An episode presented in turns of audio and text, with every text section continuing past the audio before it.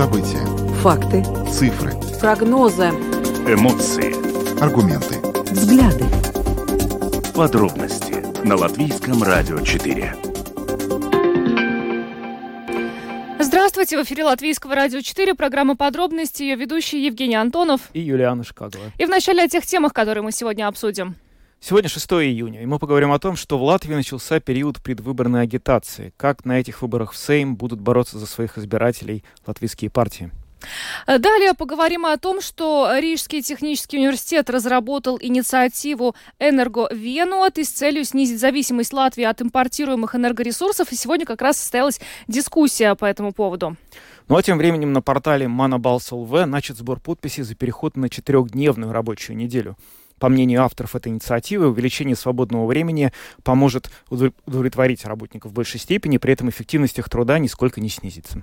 В Латвии наступило метеорологическое лето, но сегодня мы решили выяснить, не станет ли июнь э, таким же холодным, как май, который мы уже э, пережили, и не будет ли он дождливым. В общем, э, есть у нас определенные уже э, соображения от э, синоптиков по поводу тому, того, к чему готовиться нам в начале э, летнего сезона. Добавлю, что видеотрансляция программы «Подробности» доступна на домашней странице Латвийского радио четыре, эл эр четыре точка эл ви, на платформе рус эл эс эм точка эл ви, а также в социальной сети Facebook, на странице Латвийского радио четыре и на странице платформы рус эл эс эм. Слушайте записи выпусков программы «Подробности» на крупнейших подкаст-платформах. Наши новости программы можно слушать теперь и в бесплатном мобильном приложении «Латвия с радио». Оно доступно в App Store, а также в Google Play. Ну а далее обо всем по порядку. Подробности. Прямо сейчас. В Латвии в эту субботу, четвёртого июня, начался официальный период агитации перед выборами в четырнадцатый Сейм, который продлится до самого дня голосования, первого октября. В этот период агитаторы, средства массовой информации и иные заинтересованные лица обязаны соблюдать порядок и ограничения, которые установлены на проведении предвыборной агитации, в том числе по размещению материалов в печати, публичных местах интернете и электронных СМИ. Ну а мы решили поговорить о том, как партии в этот период будут бороться за своих избирателей. Сейчас с нами на видеосвязи политолог, профессор Рижского университета имени Страдыня Илга Крейтуса. Добрый вечер, госпожа Крейтуса. Добрый вечер. Добрый вечер. Госпожа Крейтуса, четвёртого июня начался период агитации перед выборами, но э, ощущали ли вы приближение э, этого периода, или, в принципе, можно говорить о том, что пока у нас все спокойно э, происходит и ничто не предвещает вообще э, предстоящих выборов? Но это был такой интересный сейчас период, поскольку сегодня мы узнаем о тех людей, которые активно работали не столько на радио, сколько в телевидении, комментируя международные события, что они вдруг становятся кандидатами в депутаты. И это, знаете, такая непривычная ситуация до сих пор в Латвии. И интересно, что даже сегодня утром один из этих кандидатов, наверное, люди, которые смотрели панораму, видели, тоже еще выступал на телевидении, и только потом мы узнаем, что он будет кандидатом. Так что тут немножко неравноправная эта борьба была, поскольку если человек идет в кандидаты, то ему все-таки как-то надо было заранее предупредить, а то получается, я иду как специалист, все время говорю как специалист, я никакую партию не представляю, но одновременно я максимально использовал те возможности, которые дает СМИ, и мы знаем, что эти возможности иногда бывают определяющими. Так что такой ситуации до этих выборов я как-то не замечала в Латвии. Mm-hmm. Ну да, СМИ нужно быть очень осторожными сейчас в период агитации. А, госпожа Крейтуса, а вот вообще у вас ощущение от приближающейся, начинающейся кампании вот какое? Какие темы будут самыми главными и что в конечном итоге определит победителя этой гонки? Знаете, тут на сегодняшний день выглядит так, что две партии себя чувствуют очень спокойно и уверенно. Это националы, у которых сейчас, как сказать, они на волне и, и используют все возможные э, свои нюансы, которые могут быть. Даже сегодняшнее мероприятие, которое происходит, происходит у памятника Свободы, это тоже что-то такое, ну, знаете, отмечать такую дату, это своеобразно. Э, с другой стороны, также себя хорошо сейчас чувствует партия Вену Атейба, поскольку все-таки премьер-министр, и премьеру как-то к нему не прилипают никакие такие отрицательные показатели, его ругают, ругают, но все равно потом он получает положительную оценку от, от жителей Латвии. А другие партии сейчас такое не бывало. Такой смете, ситуации, когда иногда даже не поймешь, что... Был Крестьянско-зеленый союз, теперь он распался, крестьяне остались. И я, мы так между коллегами говорили, что бывший, ну как на, диктатор в Латвии, ну не диктатор, а Карлис Улманис, он же три раза в гробу перевернулся, когда узнал, ну я так думаю, что он, сидя на облаке, узнал, что Крестьянский союз... Самые ярые враги социал-демократов в двадцатые и тридцатые годы идет вместе с социал-демократами. Да? Это, это небывалое происшествие. Это, ну, я бы даже сравнила такое, если бы Саскаņa объявила, что она идет вместе с националами. Да?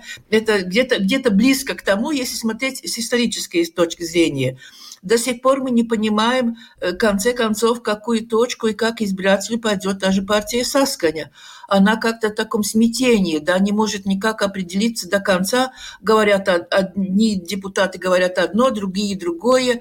И такое явное, такое, ну, как сказать, такие явное представление избирателю, мы вот такими будем, и ни шагу ни туда, ни сюда не получает. Там же рядом Русский Союз, который... довольно четко себя определяет, и они начинают между собой конкурировать. И самая сейчас непонятная ситуация – это у зеленых. Не поймешь, еще не создана так называемая организация господина Пиланса из, из, из Леопаи, да? Как создадут, как назовут, какие партии там будет, кто будет лидером. Господин Пиланс объявил, что он в политику не пойдет, что он просто хочет со стороны поддержать. Знаете, такой меркантилизм как-то в политике в Латвии не, не, не проходил и, и не бывает такой. Ну и появились новые, которые себя объявляют.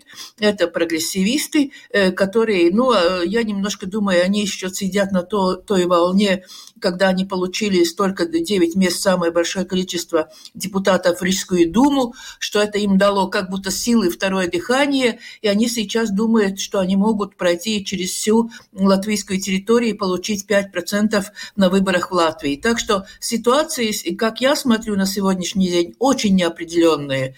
И я думаю, что у избирателей такое же непонятие, что в конце концов делать. То, что пока был ковид, как будто партии определились, да, кто, кто за, кто против. Ковид ушел, и люди уже забыли. Единственное, Даугавпилс вспомнит ковид, потому что там, можно сказать, ну не скажем, что вспышка эпидемии, но там много больных людей с ковидом. Это мы как будто отошли от этого. Вопрос насчет России и Украины. Тоже как будто всем ясно за и против. Нет такого ди- ну, дискуссии и чем- чем-то. Нет дискурса это, в этой проблеме. Так что партиям будет трудно, кроме вот этих двух сил, которых я вижу, как такие нестабильно пройдут. Сколько мест, это уже другой вопрос. Но остальное, остальное это вокруг, ну, как в французском парламенте тоже были, что есть роялисты и демократы, и потом есть болото, да. И я не хочу эти партии сказать, что они как в болоте ничего не знают, но такое для избирателя, они, есть определенное болото, где надо найти, где растет клюква. А с чем вы связываете вот и, и неопределенность, с одной стороны, и вот эти вот странные достаточно коллаборации, о которых вы говорили, да, и тот факт, что до последнего человек, ну, или не признается, что он кандидат, или, может быть, действительно не знал до последней минуты о том, что он будет кандидировать? Ну, знаете, то, что я меньше всего верю, что человек не знал, что он хочет идти в политику. Так это давно, эти детские времена, когда мы в начале девяностых, не знали, я сама не знала, это, как это произойдет. Мы как-то так все принимали с таким восторгом, с энтузиазмом. Но сейчас люди, конечно, знают, на чем делать карьеру, знают, что, как быть, куда пойти. Насчет партии, тут тоже определенные интересы, да. И я бы хотела сказать, что очень многое, что определяет, есть ли у партии лидер, который может держать партию Я понимаю, что все, мы все демократы, у нас демократия, но, знаете, иногда мы смеемся, что самая лучшая форма демократии – это диктатура. Я не думаю о том, что надо там силой кого-то заставлять, но в партии тоже должна быть довольно четкая структура, которая работает, и дискуссии проводятся не для избирателя. Дискуссии проводятся внутри партии, а потом мы узнаем только результат, который произошел. И мне такое чувство, что сейчас, например, у Саски нет четкого лидера. Вот как мы раньше видели, мы еще иногда смеялись, что там два кандидата и так далее. Нет этого четкого лидера, и партия как будто такая в замешательстве, в конце концов. Кто, и, и избиратель, когда смотрит на партию, задает вопрос, кто ведет эту партию к выборам. Да? Крестьянский зеленый союз распался, вопрос Ванспилс, Леопая. Два города, где в одном городе... Знаете, иногда в политике бывает так, что лучше сделать шаг назад, отойти, пустить другого впереди и потом выиграть обоим. И тому, кто отошел, и кто впереди. Венспилс этого не могли сделать, они не могут отойти от этого. Зеленые не могли это принять, поскольку Лепая, конечно, с этим конкурирует. Так что тут тоже вопрос лидера и вопрос, кто ведет партию и каким образом. А у других партий надо очень четко подумать, как выглядят их э, лидеры, являются ли они лидерами, или там опять будет сборище трех-четырех человек, которые будут говорить каждый по, по-своему, как, например, там региональное объединение одно, Лепайская партия другое, Пиланс со своей постановкой идет. И, и, и это все дает такую неуверенность. Ведь человек хочет, чтобы, если он кого-то избирает, он знает четко, вот это будет так и так, как я, как говорили, я могу не соглашаться во всем, но я вижу, что этот человек будет работать, и он будет защищать меня. А сейчас вот таких лидеров, ярких лидеров в латвийской политике, я, мне очень трудно увидеть. Угу. А вот такой вопрос. Вы сказали, что для правящих партий, коалиций, в частности для Вену Атейба и Национального объединения, в общем, их позиция наиболее уверенно выглядит. Но вот интересно, что будет происходить в связи с, с ожидаемым ростом цен на энергоресурсы. Все предполагают, что осенью стоимость электричества, бензина, газа вырастет еще больше, чем сейчас. Не получится ли так, что рост этих цен, он сослужит какую-то плохую службу партиям правящей коалиции и в конечном итоге, по мере приближения дня голосования, снизит их результат, который они могли бы получить? Знаете, во-первых, не надо осень ожидать. Мне хватило месяца июня, когда я получила счет за май. Там уже все в порядке, там уже по два раза все выросло. Так что осень не надо ждать, да. И мне очень интересно было слушать, как в Польше приглашают идти дрова собирать. Но я да. уже тоже думаю, может, нам тоже пора собирать. Единственное, что нет в чем топить это все, да. Э, насчет цен. Для националов это не угроза. Национальное объединение имеет свой электорат, делайте, что хотите, говорите, что хотите. В основном это идет вопрос защиты латышской нации, национального вопроса, защиты как единственные, правильные, и сейчас они этим пользуются. И, как мы видели, не свое время, не, не, не, не утверждение повышения пенсии, ни, ничего им не помешало. Да? И в этой ситуации тоже. И еще надо добавить, что ну, они могут благодарить господину Укаренчу, который заставил поменять министра экономики. Госпожа Индриксон, она очень знающий человек, и она очень корректно говорит, у нее нет потока пустых слов, которые мы до сих пор слышали в экономике. У нее четкое представление, они могут все время отзываться. Это потому, что Россия такая-сякая, и, и все, вот мы, мы ведем правильную политику, это так будет. Тут больше надо, вот над, над этим вопросом, надо думать вот этим партиям, которые сейчас не определились, да, как быть и что, что делать, и на, на что они будут ставить свою карту. Я думаю, что в этой ситуации трудно будет у, у консервативных, ну, бывших, новых сейчас, но мы иногда смеемся, теперь старые, да, наверное, если не новые уже, да, у них будет труднее, поскольку у них вообще нет никакой постановки. Они сейчас стараются как будто конкурировать с националами, но это не очень-то получается. И, и я думаю, что вопрос цен больше будет касаться вот Атейба пар, поскольку тоже сегодня мы слышим, сколько денег вкладывается медработникам. Мне не жалко. Пусть им платят, пусть будет хорошая зарплата, но мы как-то забываем, что, например, от ковида очень пострадали, пострадал весь педагогический персонал. Не только сами учителя, но и, и в высших школах, которые работали, и ученики, и родители. Мы как-то забываем, да, и начинается определенная покупка, вот как... покупка голосов, да, через государственный бюджет. Я еще раз повторяю, мне не жалко медикам денег, но они не единственные, да, а это опять вот идет это использование гос, госбюджета, чтобы создать себе благо. А у нас в Латвии, знаете, уже несколько раз бывало, что приезжают иностранные социологи, проводят социологический опрос на улицах и спрашивают у людей, что у вас не хватает, что у вас актуального? Они все перечисляют пенсии, инфляция, э, там, счета дорогие и так далее. И делается вывод. Победят вот партии, которые говорят, что повысят, у вас победят левые партии. Потом происходят выборы, левые партии или вообще не попадают в парламент, или получают очень мало мест, те, которые говорят, что они левые. Да? У нас левых очень мало в Латвии, если так смотреть. Да? И они не понимают, почему. Потому что мы на день выборов наш избиратель не, не думает в экономических категориях. Как бы нам это странно ни казалось, даже тридцать лет после того, как было создано, восстановлено независимое государство, мы до сих пор экономические вопросы, социальные вопросы не ставим во главу во время выборов. У нас идет совсем разговор о других вещах, забывая, что у пенсии нет национальности, да, у счета, счета за электричество нет национальности. День выборов мы очень часто, не мы, а латышские избиратели, это забывают. Вот это специфика нашего государства, ну, которую преодолеть... Ой, в свое время евреев сорок лет они ходили по пустыне, чтобы выросло новое поколение с новым мышлением. Но мы тридцать лет прожили уже. Ну, я надеюсь, что не надо будет еще десять лет, чтобы у нас было новое мышление, новый подход к, к решению политических проблем Латвии. Mm. Госпожа Крейтус, вот сейчас очень интересную фразу сказали, что избиратель в день выборов не думает экономическими категориями, но получается, он будет думать категориями политическими и идеологическими. И в этой связи mm. у, меня, у меня вопрос вот, в связи с событиями, которые были у памятников Пардаугаве девятого-десятого мая.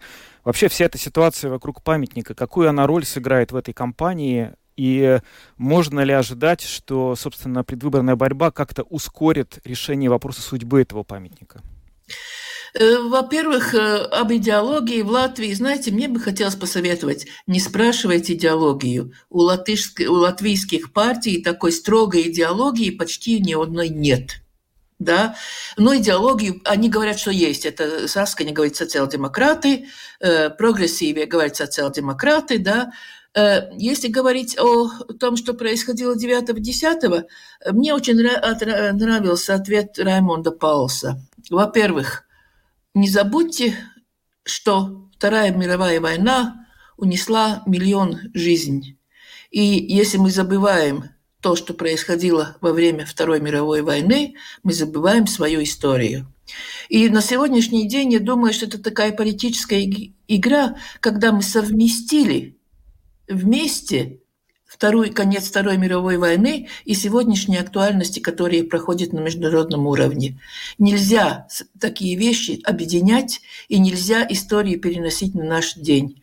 Одно дело – это Вторая мировая война, одно дело – это фашистская оккупация, потом советская оккупация, но она унесла, сколько жизней унесла Вторая мировая война, мы не можем это забыть. Второй вопрос, который сейчас происходит в России, да, и мы начинаем даже не только памятника, но мы начинаем и улицу Маска вас уже опровергать, что надо менять название, хотя она существует с девятнадцатого века, да, мы, у нас, у нас все идет на сегодняшний день, и это связано с тем, что идет эта политическая борьба, кто кого, кто будет сидеть в парламенте, получать хорошую зарплату, и половина из них ничего не делать. И то, что памятник надо снести, уже... Зачем делать демонстрации, зачем делать дискуссии, если решение принято? Ну, как сказать, ну, ну, ну делайте, наконец-то, если решение принято, ну делайте и не создавайте суету и томление духа из-за того, что вы сейчас проводите кампанию, да, создавайте конкретный механизм, как выполнить решение, которое принято и должно вступить в силу. И не надо эти дискуссии проводить, но это предвыборное время, и сейчас уже кто готов бесплатно, кто платно. Ну, когда я услышала два миллиона, то вообще как-то немножко странно становится все это, да. Так что это, этот вопрос надо решать, надо, чтобы было меньше вот этой суеты вокруг этого, да, и меньше популизма. Надо просто технически решать вопросы и не только просто все взорвать, уничтожить. Из-за того, что мы что-то уничтожаем, из-за этого история не меняется. Не меняется. Просто мы искривляем историю, искривляем историческую память, которая потом отыгрывается и, и, и не так-то просто. И как Паул сказал, приняли решение, сносите и перестаньте тут все время мне задавать, что я об этом думаю. Что ж, большое вам спасибо, госпожа Крейтуса, за интересное интервью. Как всегда, Илга Крейтуса, политолог, профессор Рижского университета имени Страдыня, была с нами на видеосвязи. Еще раз большое вам спасибо и спасибо. Хорошего вечера. Спасибо вам за приглашение. Спасибо, всего, всего доброго. Спасибо. До свидания. Ну что ж, а мы будем двигаться дальше. Поговорим о том, как снизить зависимость Латвии от импортируемых энергоресурсов. Да. Рижский технический университет разработал инициативу EnergoVienoti с целью снизить зависимость Латвии от импортируемых энергоресурсов. И вот сегодня представитель Рижской думы Мартиньш Стакис провел встречу с участниками этой инициативы, в рамках которой они обсудили вопросы разумного использования энергоресурсов. Они провели встречу вместе и обсудили, определились идеями насчет того, как каждый житель Латвии может более эффективно тратить энергоресурсы, и что каждый житель может сделать для того, чтобы сократить их использование и более рационально их использовать в своей повседневной жизни. Также они поговорили о том, что рижское самоуправление делает и планирует сделать для того, чтобы увеличить энергоэффективность в различных сферах, как строительства, так и в других а, сферах жизни. Инициативу «EnergoVienoti» поддерживают Институт охраны окружающей среды и систем отопления Рижского технического университета, Рижская дума, предприятие Ригас Силтумс, Рижское энергетическое агентство и ряд других предприятий. Ну а с нами сейчас на прямой телефонной связи Дагния Блумберга, директор Института охраны окружающей среды и теплосистем Рижского технического университета. Добрый вечер, госпожа Блумберга. Добрый вечер. Добрый вечер. А, ну, мы сначала попросим вас вообще рассказать об инициативе РТУ «EnergoVienoti», да, о том, как снизить зависимость Латвии от импортируемых энергоресурсов. Есть какой-то, ну, рецепт, что ли, как это можно сделать в нынешних условиях, когда у нас а, энергоресурсы дорожают, и мы очень сильно зависим от тех цен, а, которые а, представлены на биржах? Да, если перевести на русский, «EnergoVienoti» означает «энергоединый». И наша идея в том, что каждый потребляет энергии столько, сколько нужно. И может быть немножко меньше, чем нужно. И, и считает, сколько это мне дает ресурсов, скажем, денежных ресурсов экономии, сколько это дает экономию энергетических ресурсов, но это на, на каждый житель Латвии это может делать. И, и каждый житель Латвии может э, найти вариант, как мне потребить меньше, чем я сейчас потребляю.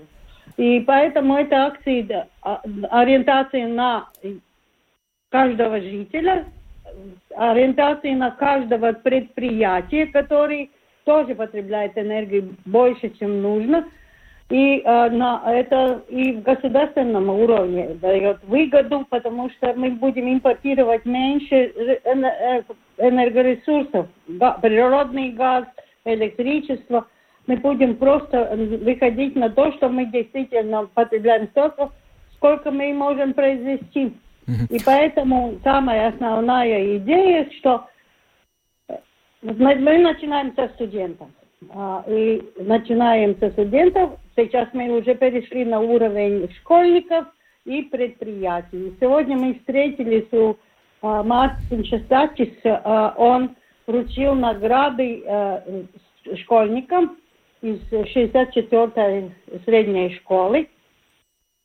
Тем, которые из девяноста школьников на, на, выиграли два, две, две школьницы из десятого и из одиннадцатого класса, и, и действительно было очень приятно, что в школе думает о том, и очень много разных людей. И, конечно, сотрудничество и со студентами, и со школьниками, это дает возможность, что эта идея долгосрочная. И это самое основное, что действительно награду получил и предприятие «Узлада», которое тоже занимается и а, доказывает то, что можно снизить энергопотребление. И мы в будущем будем вовлекать не только, не только Рижскую Думу, но все муниципалитеты Латвии. Надеемся, что они будут участвовать не только со школами, но и будет участвовать и со своими учреждениями на месте. Это а, муниципальные здания, это больницы и так далее. Скажите, пожалуйста, а вот все-таки... Если говорить о примерах, вот что каждый человек, который живет в городе, в Риге или в другом городе Латвии, может сделать для того, чтобы сократить потребление энергии, потреблять ровно столько энергии, сколько ему нужно, а лишней не потреблять? Это, начинаем с тех вещей, которые мы знаем. Мы знаем, что кипятить воду для одной чашки кофе и полный, полный котел, это, наверное, много. Только э, кипятить надо столько, сколько нужно для, для того момента, когда нужно, нужен кипяток. А, а если мы говорим, это очень просто, это слишком просто. Если мы, выходя из дома, выключаем э, стендбай режим, и что э, действительно выключено все, что мы можем выключить, кроме, скажем, холодильника или еще какое-то электрическое устройство, это опять дает. Мы посчитали, что мы можем сэкономить с десяти до двадцати процентов энергии. Mm-hmm. В целом в Латвии. Ну, то есть, если все это делать, все эти вещи, вот, о которых вы говорите, делать более, скажем так, централизованно, то, в принципе, можно действительно сэкономить достаточно круглые суммы. Да. Вопрос, да. Как это делать централизованно? Да, и ответ централизованно, начиная с каждого индивидуально. И каждый индивидуально думает, и сейчас мы будем разрабатывать методику, что, например, я, я поеду на автомобиле от, от пункта А до пункта Б, и можно посчитать, сколько энергии я потреблю. И, а в другой вариант я могу сесть в автобусы, или трамвай, или троллейбус, и и не ехать автомашиной. И это опять дает уже цифру, сколько я меньше потребляю ресурс, энергоресурс. И вы понимаете, что очень много разных вариантов, как это сделать, как, как не, не, ну как, например, в доме жарко зимой, да, слишком большие радиаторы, и, и я не знаю, что мне делать.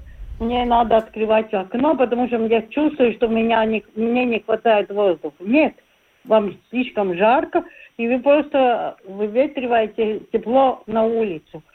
А можно прикрыть регулятор. А если регулятора нет, давайте дополнительную изоляцию на радиатор, поставьте одеяло или что-нибудь такое. Мы идем на кризис. Энергетический кризис начнется уже в сентябре. Давайте думать сейчас uh-huh. и, на, и решать, и думать, как мы сможем вот этот энергетический кризис перенести для того, чтобы не, не потерять комфорт.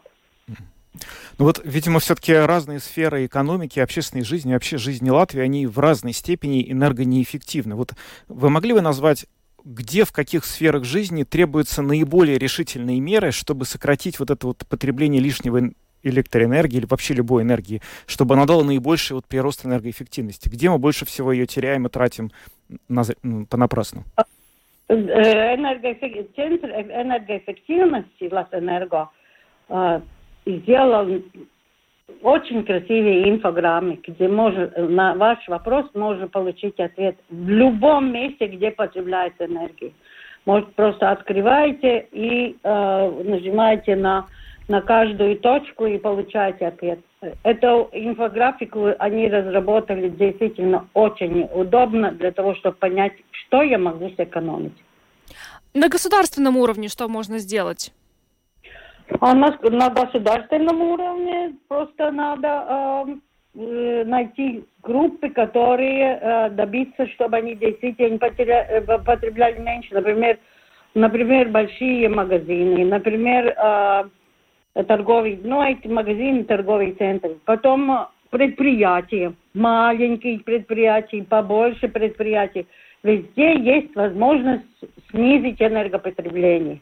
И мы, как Рижский технический университет, знаем, что это можно сделать, и мы призываем всех, давайте вместе складываем головы и делаем, и свой опыт передаем а, уже в социальных а, сетях и, и рассказываем, как нам удалось. Ну... А, акцию, а, акция а, не, не кончается, летом мы будем продолжать. И на, награды, вот сегодня награды получили те, те, которые выиграли конкурс в апреле-мае. И были награды от Министерства экономики, от, от, от Рижской Думы, от, от э, Центра энергоэффективности Латэнерго. Просто эти награды предоставлены, и они награж... именно мы награждаем тех, которые в соцсети поставили самые интересные видео, рисунки, плакаты и так далее. Но это без этого невозможно. Просто государство не может сверху спустить и сказать, будете потреблять меньше. Нет, это должно идти снизу вверх. От, от любого жителя, от любого предприятия, от любого торгового центра и так далее. Ну, теперь главное, чтобы к вашим советам э, прислушались. Да, для того, чтобы действительно жители и предприятия, и тогда сократить потребление. Хорошо. Что ж, большое вам спасибо за интервью. Я хотела добавить, это не, не думайте, что это про, про, очень просто, это очень сложно, но мы с помощью вашей и с помощью э, других институтов мы просто ищем варианты, как вот это довести до уровня понятий э, жителей, предприятий и так далее. Менять привычки всегда сложно, но я боюсь, что жизнь нас уже заставляет это делать, поэтому да. Выбора у нас особо нет. Еще раз благодарим вас за интервью. Дагния Блумберга, директор Института охраны окружающей среды и теплосистем Рижского технического университета, была с нами на связи. Еще раз большое вам спасибо. Спасибо вам. Спасибо, что вы слушали. Спасибо. Ну а у нас следующая тема. На портале manabalss точка эл ви начат сбор подписей за переход на четырехдневную рабочую неделю. Авторы этой инициативы считают, что увеличение свободного времени поможет удовлетворенности работающих жителей Латвии, при этом эффективность их труда не снизится. Ну, сейчас более подробно мы об этом поговорим с председателем Латвийского союза свободных профсоюзов Эгилсом Балзенсом, который с нами сейчас на видеосвязи. Добрый вечер, господин Балзенс. Добрый вечер. Добрый вечер. Господин Балзенс, со своей... да, да, пожалуйста. Вы бы не прочь работать вместо пяти дней четыре? Я думаю, что, в принципе, идея очень нормальная, но у нас в данный момент профсоюза очень много всяких серьезных заседаний насчет бюджета, насчет политики, там, такой как зарплаты, как налоговые, варианты, как помочь предприятиям. Так что в данный момент мы не смогли бы это осуществить, но в принципе идея очень правильная. Я хотел бы подчеркнуть, что в Исландии более четырех лет сделали такое большое-большое исследование, когда более тридцать пять тысяч людей участвовали в этом исследовании, и они показали, что действительно, выйдя на четыре дня, рабочие дня, люди работали, но это не означало какой-то урон предпринимателям, предпринимательству. В принципе, они работали гораздо более, скажем, творчески, гораздо более продуктивно. И, с одной стороны, в принципе, сохранили свою зарплату при четырехдневном рабочем дне восемь часов. И, в принципе, и предприятия тоже э, не имели какие-то, скажем, потери. То есть производительность росла. И это очень хорошо, потому что уже давно говорится классиками такая вещь, что свободное время – это богатство для человека и для общества. А скажите, а насколько это универсальный рецепт? То есть, вот, допустим, в Исландии действительно увеличение свободного времени для работников привело к повышению эффективности труда. Но можем ли мы, исходя из этого одного удачного, безусловно, и очень приятного примера, э, считать, что и в другой стране, не обязательно в Латвии, ну, хотя бы и в Латвии тоже, тоже будет такой же уда- хороший результат? Или может получиться, что все будет наоборот? Ваши, скажем, такие сомнения тоже серьезные, имеет обоснование. Я бы предложил, и мы, в принципе, на своем съезде Союза свободных профсоюзов Латвии тоже говорили насчет этого. И наше предложение было пойти на тридцать восемь часов, потому что надо просто посмотреть, сколько росла производительность, сколько росла наша вооруженность, скажем, технологиями, оборудованием, и сколько росла производительность, учитывая прошлый век. В тысяча девятьсот двадцатом году впервые был в Латвии восьмидневный рабочий день введен, сразу с нашей Конституцией. В принципе, это показало очень простую вещь, что мы, конечно, имеем большие резервы, чтобы, в принципе, осуществить это. Но, конечно, если есть, например, конвейер в данный момент где-то, то не получится, чтобы зарплату можно было сохранить при четырёх дней рабочих и по восемь часов.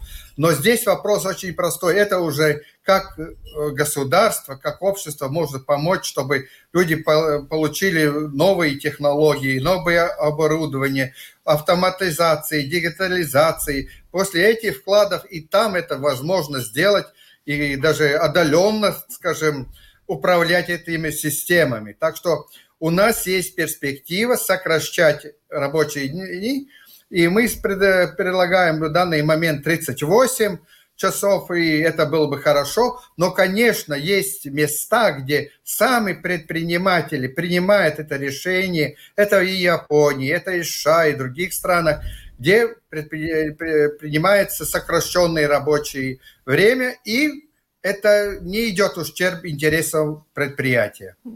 Но вы сказали, мы пока все-таки не можем себе этого позволить. А когда смогли бы? Я не сказал, что это за, как общепринятую норму для всех сразу трудно будет. Да? Но, в принципе, перейти, например, на тридцать восемь часов, я совершенно согласен с теми людьми, которые говорят, если нам сказали, что вот надо достичь такие результаты за тридцать восемь часов, и мы знали, что, например, в пятницу мы сможем уйти два часа раньше на работу, мы это сделаем. Это очень часто можно это связывать с уровнем производительности, с уровнем проделанной работы. Потому что всегда мы найдем какой-то миг свободного времени, когда можно что-то переговорить с коллегой и так далее, но можно это делать и после работы. А, господин Балзенс, а не получится ли так, что мы, решая одну проблему, породим другую? Ведь э, появление большего количества свободного времени предполагает, что человек должен его как-то уметь эффективно и качественно тратить. Бывает так, что это происходит не всегда. Вот.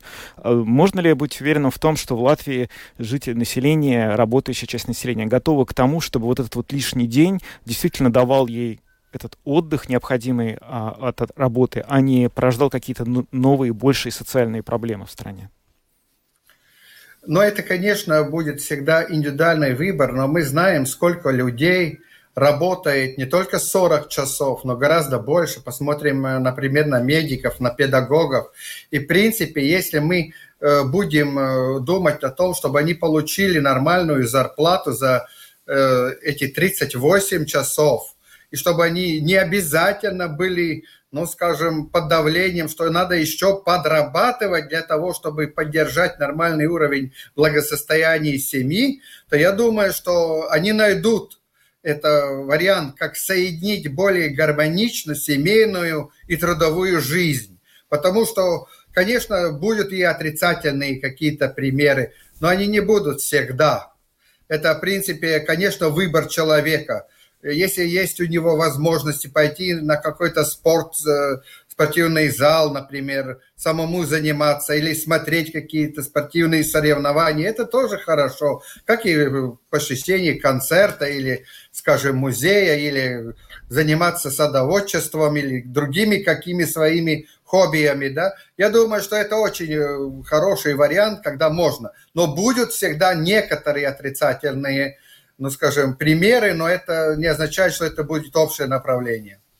Ну что ж, большое вам спасибо за интервью, за то, что высказали свое мнение по этому вопросу. Эгилс Балзенс, председатель Латвийского союза свободных профсоюзов, был с нами на видеосвязи. Еще раз благодарим вас и хорошего вам вечера. Спасибо вам. Спасибо вам. Спасибо. Вам тоже хорошего дня. Спасибо. Ну, кстати, я смотрю, что на портале manabalss точка эл ви под этой инициативой собрано уже более пяти с половиной тысяч подписей. Для того, чтобы она была передана на рассмотрение в парламент, необходимо собрать и десять тысяч подписей. Но еще утром э, я смотрела... было чуть более четырех тысяч, то есть темп, очевидно, достаточно высокий, поэтому... Скорее ну, всего, это не работники конвейера, все, что... Скорее всего, или... Ну, честно говоря, вот ты спросил, ты задал вопрос о том, смогут ли люди эффективно, да, потратить... Вот я бы смогла эффективно отдохнуть один день, ну, честно... Все надеются, что смогли бы. Я тоже надеюсь. Я думаю, что ты тоже не против был бы. Мы как сотрудники конвейера. Да.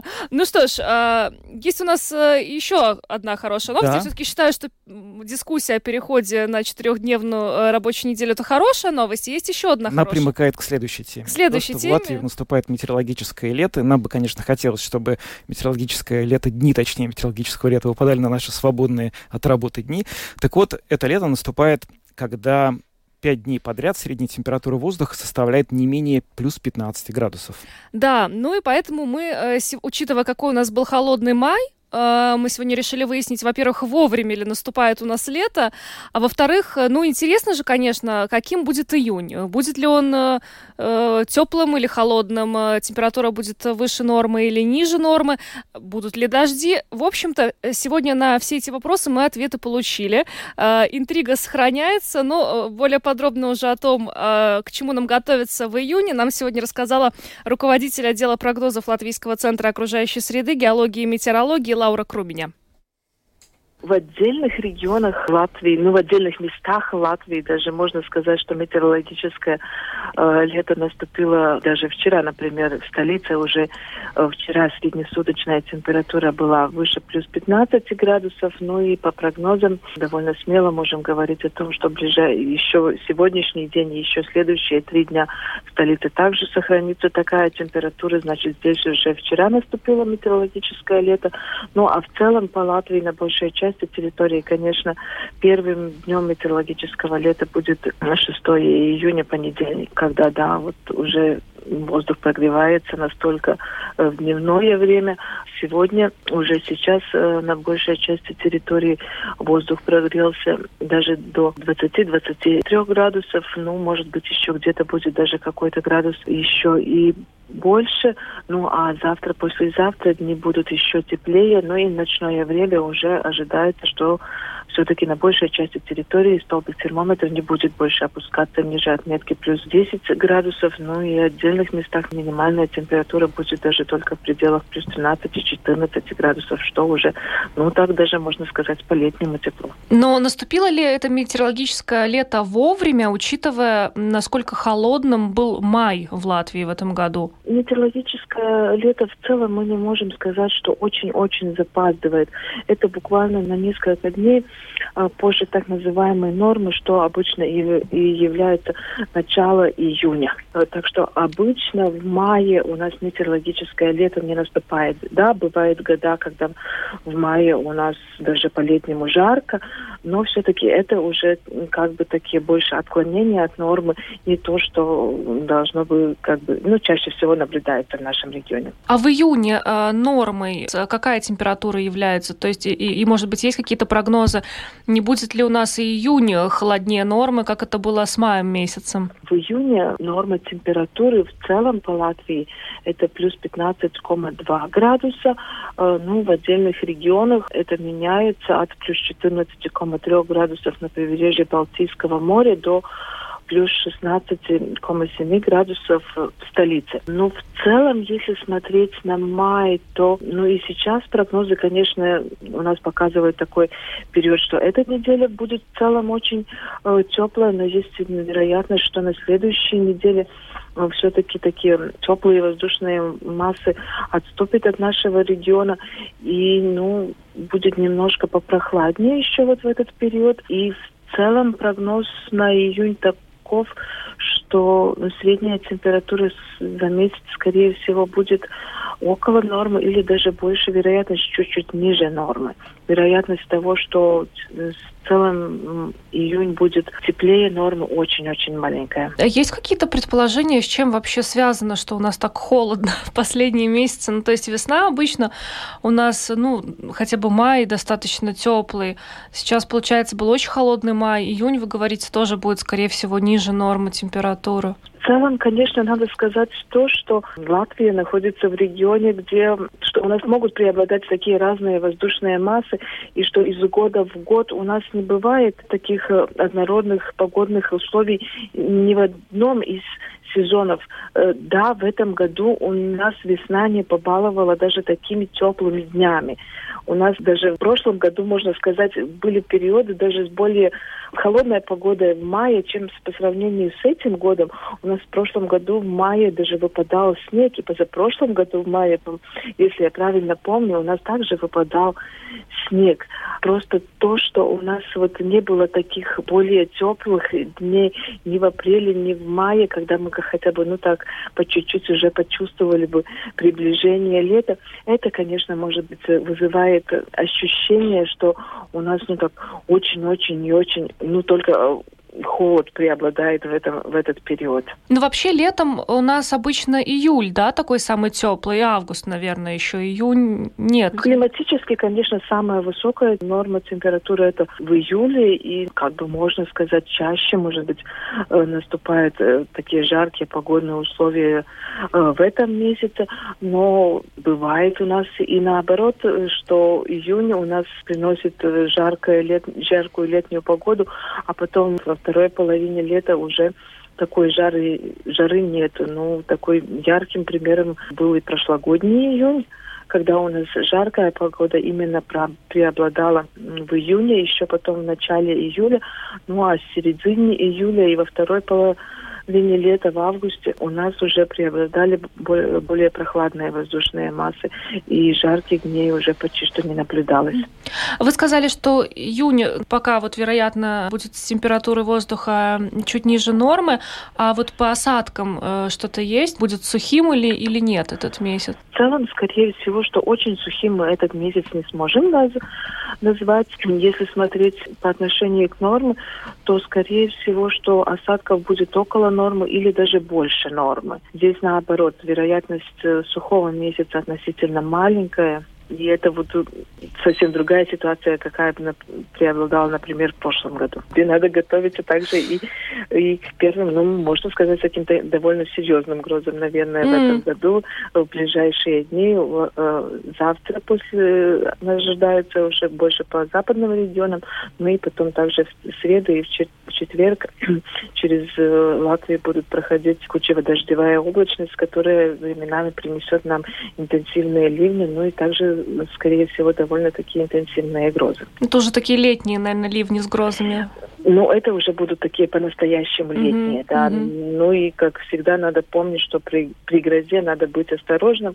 И сама молния очень опасная, ну и, конечно, при грозе э, могут наблюдаться в отдельных регионах, как я говорила, интенсивные ливни, ну и кратковременно может также усиливаться ветер, так что к этому тоже надо быть готовым первый раз в этом сезоне. Ну и также совсем исключить вероятность града тоже нельзя.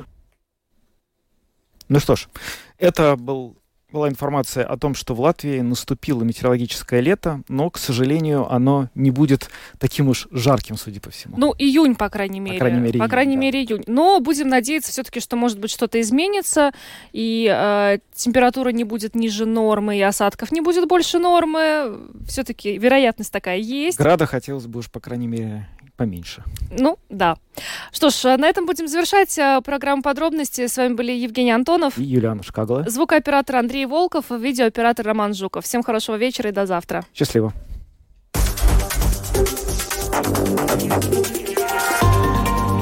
Латвийское радио четыре. Подробности по будням.